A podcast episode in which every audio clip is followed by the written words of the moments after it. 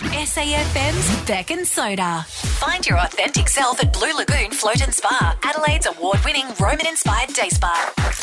Give back to someone who's helped you. SAFM's Thank Bank with Bec and Soda. Thank you, thank you. To someone in your life who has helped you that you want to just say thank you. hmm That's what we're here for. It is our thank bank, safm.com.au. Just put all your details down there and we will help you thank that very special person, like we've done with Nikita. Hello, Nikita. Thanks so much for joining us. Now, who would you like to thank? I'd like to thank my sister Rachael.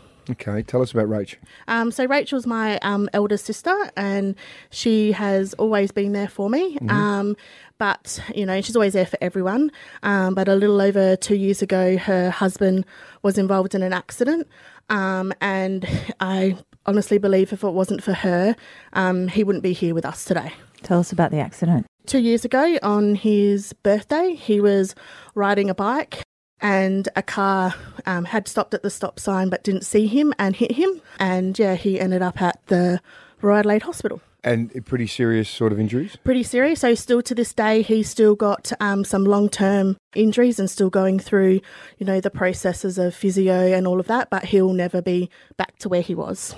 And how did she um, support him and, and their family? They've got kids? Yeah, so they've got three um, older kids, but Rachael would drive. So they live in Two Wells. Rachael would drive from Two Wells to the hospital, spend her days with um, Shane, and then go home and support her kids. You know, Shane. It was during COVID, so it's not like anyone else could go visit and support him. Um, and she was also working full time as well during all of this.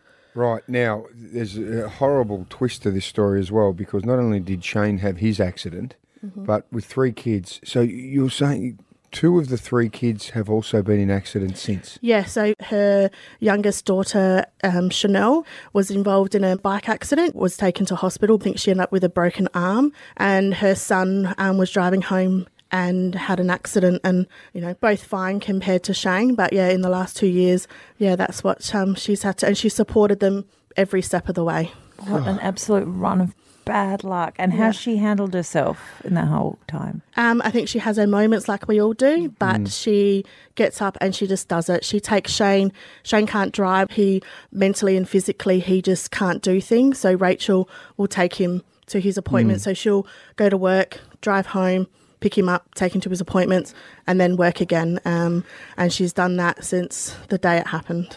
Wow, what a massive challenge. Um, what do you love about your sister? Um, I just love that she's so supportive. So even when all of this is going on, um, she supports everyone. Like it doesn't matter, you know, family, friends, work. She puts everyone else a like before herself. Right. Righto, Nikita. Now, you've written a letter for Rach. Uh, both of you here, go for it. A little over two years ago, on his birthday, your husband embarked on his usual bike ride. However, this time he didn't return home. Instead, he found himself at the Royal Adelaide Hospital, the victim of an accident during his ride. 785 days ago today, I came dangerously close to losing the closest thing I have to a brother, and you faced a very real possibility of losing your husband. While the ambulance officers, doctors, and nurses played pivotal roles in Shane's initial rescue, you have continued to be his saviour every day since. I want you to know how deeply appreciated and admired you are for the remarkable person you are and the incredible strength you've shown throughout this journey. Thank you, and I love you. Oh my God. Oh, Rach, you got some tissues? Thank you. tissues over here. Oh, Rach, how you doing? Um, She's drying her eyes. Oh, sorry. For someone to acknowledge something like this in someone, it comes from a, a place of beauty and love and kindness.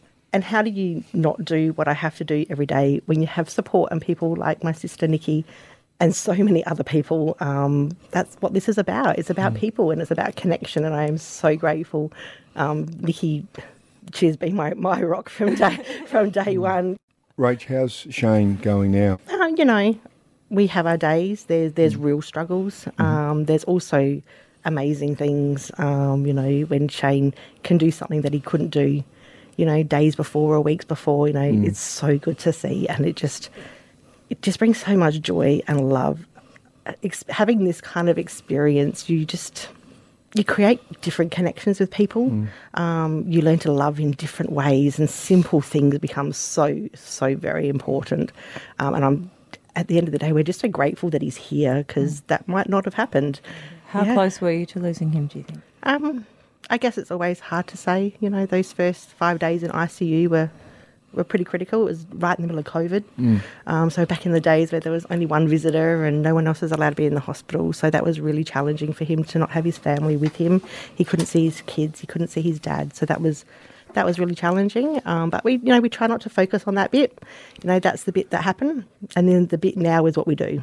Rach, by listening to you now, obviously it's such a horrible thing that's happened, but it seems remarkable that you, you know you ter- use the term grateful and gratitude with it. That it's almost like so much good has come out of something so horrible, Yeah, absolutely. and that's your mindset that has created that. I think because you choose to see it that way as opposed to probably thinking poor me and reflecting on the other side, which shows enormous strength and character. I think.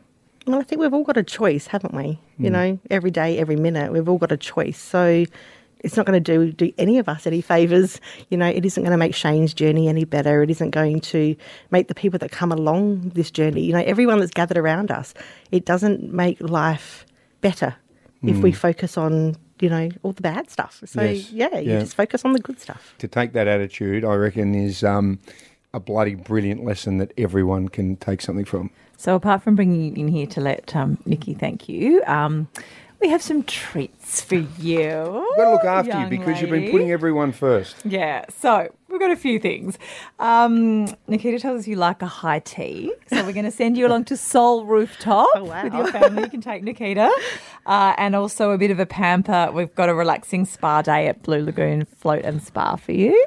Oh, that's so kind. It really, it really is very generous. Remember that bloke Paul Shaw from Demtel who'd say, "Wait, there's more." yes. right, there is more. Oh, dear. Okay. right. Now, obviously, it's been a really, really challenging couple of years, so you need a bit of a break and a breather. So, the Hotel Albert, just around the corner here in South Terrace, has been redone. It is absolutely brilliant. So, you're going to stay there and have a little break and a breakfast, late checkout. There's some wine and all that sort of thing, so you can take it easy and put your feet up.